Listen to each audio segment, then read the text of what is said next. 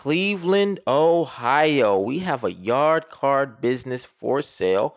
Asking price of 10000 cash flow of 3000 36000 in revenue, 243 per month in rent.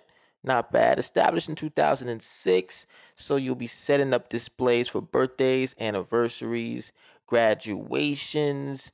You get all the inventory, ornament signs, websites, and Facebook page. Um, it looks like they have some health issues, so if you are in the Cleveland, Ohio area and you have ten thousand dollars, nice little side hustle, three thousand cash flow a year, hit up Craig.